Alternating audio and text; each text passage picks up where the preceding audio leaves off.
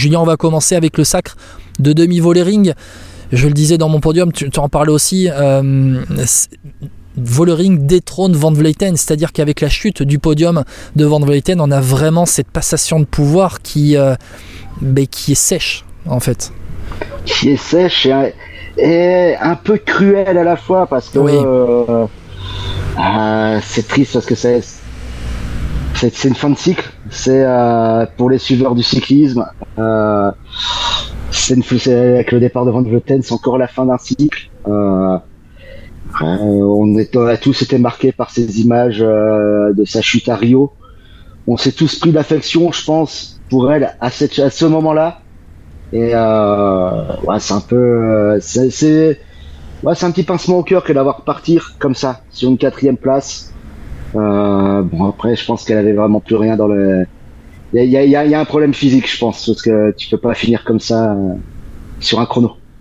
Il y a peut-être juste un manque de fraîcheur pour terminer l'histoire de France. On rappelle, on rappelle qu'elle a remporté le Giro euh, largement il y a de ça trois semaines seulement, qu'elle a remporté la Vuelta.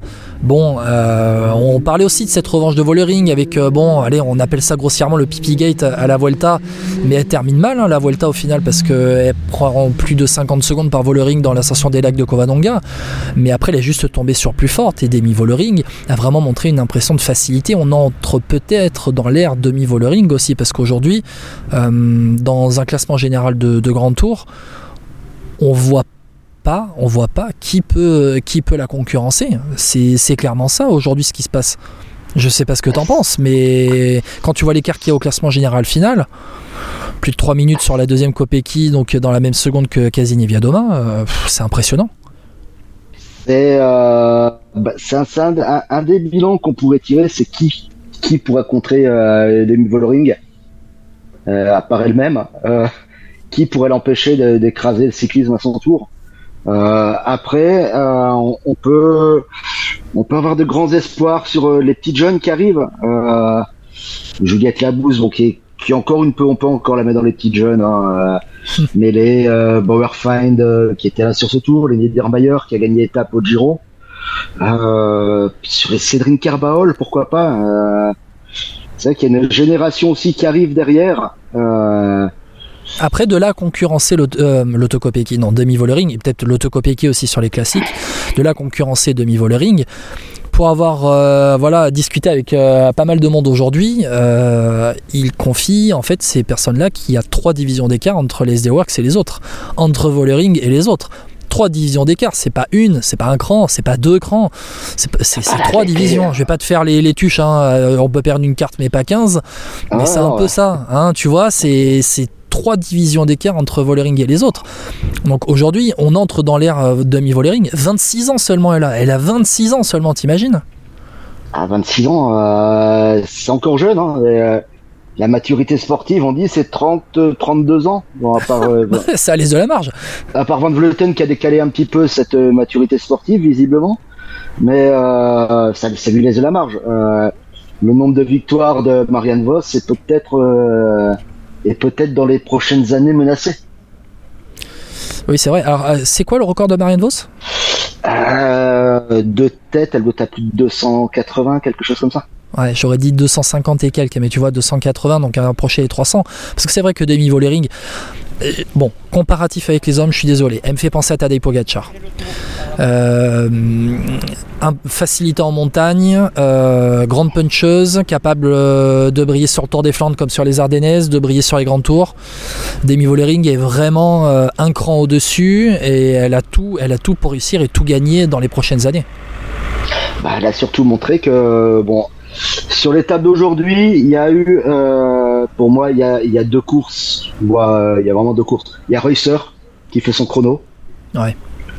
Et derrière, tu as Volring qui, qui, montre que en plus de la montagne, en plus du punch, en plus de la plaine avec les pavés, mais elle s'est roulée. Elle termine à 10 secondes seulement de Marlène Reusser. 10 secondes. Alors on sait que c'est contre-la-montre euh, quand euh, ça boucle euh, une course, ce sont des contre-la-montre qui jouent aussi à la fraîcheur. Demi Volering a montré hier dans le temps malais qu'elle était fraîche, très fraîche. Là, il y a ça. En, plus, je pense que Demi Vollering, elle a dû assurer un peu sur le parcours, dans les courbes, dans les petites descentes, sur les routes, les petites routes qu'il y avait pour remonter, à Pau. Mais elle, a dû assurer un petit peu, mais elle termine en assurant à 10 secondes de Marlène Reusser. C'est dire quand même la capacité de rouleuse qu'elle a. Alors c'est 10 secondes par rapport à Marlène Reusser, comme tu dis, en fin de tour. Après, après 900, 960 km en fin de journée, donc euh, on va dire 940 km. Euh, faire euh, prendre que 10 secondes à Marlène Reusser, c'est pas mal. Autour de Suisse, sur un chrono plus ou moins équivalent, 3 km plus long, mais plus ou moins le même profil. En deuxième étape, elle ne perd que 8 secondes sur Reusser.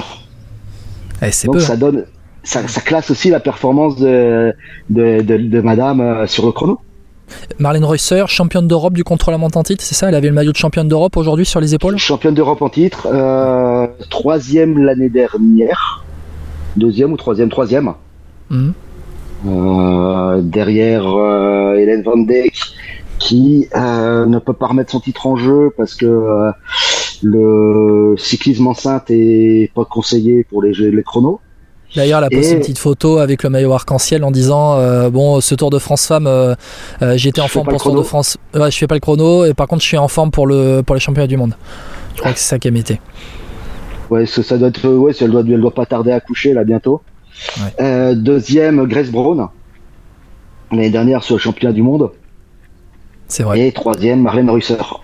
Et d'ailleurs, Grace Brown, l'Australienne de la FDJ Suez, comme le disait Stéphane Delcourt, et euh, vous pourrez l'écouter euh, à la fin de, ce podcast, la meilleure des autres. Alors j'ai pas osé le relancer en disant la meilleure la meilleure des humaines comme on avait dit un peu votre Van Aert après le chrono sur le tour homme. Mais c'est vrai que Grace Brown a fait un énorme chrono elle termine à 40 secondes de Marlène Reusser. Euh, et ça vient un peu redonner une note positive à la à FDJ Suez qui fait deux top 10 hein, avec sur ce contre-montre avec Victoria Guazzini. Victoria Guazzini l'italienne qui termine 8ème à une 21 c'est vrai que c'est un bon chrono pour terminer pour on en parlera un peu plus tard, la FDJ Suez.